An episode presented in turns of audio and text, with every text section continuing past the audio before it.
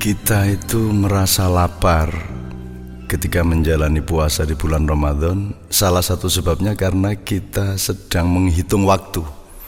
Kita sedang ingat kepada jam 5 sore menjelang buka. Kalau kita fokus kepada waktu yang sedang kita pijak, itu tidak ada lapar. Artinya puasa itu sedang melatih kita untuk fokus kepada ruang dan waktu. Fokus kepada rokaat yang sedang kita jalani, fokus kepada tugas yang sedang kita sanggah. Kebanyakan orang memang pikirannya, hatinya, dan kakinya itu tidak menyatu.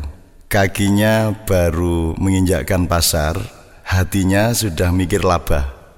Pikirannya juga sudah entah mengembara ke mana.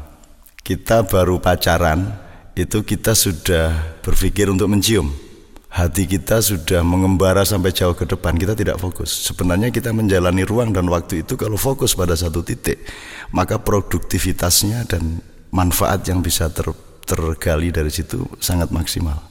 Tapi kita tidak terbiasa untuk itu karena karena kita selalu uh, memecah-mecah pikiran kita, hati kita, dan langkah-langkah hidup kita.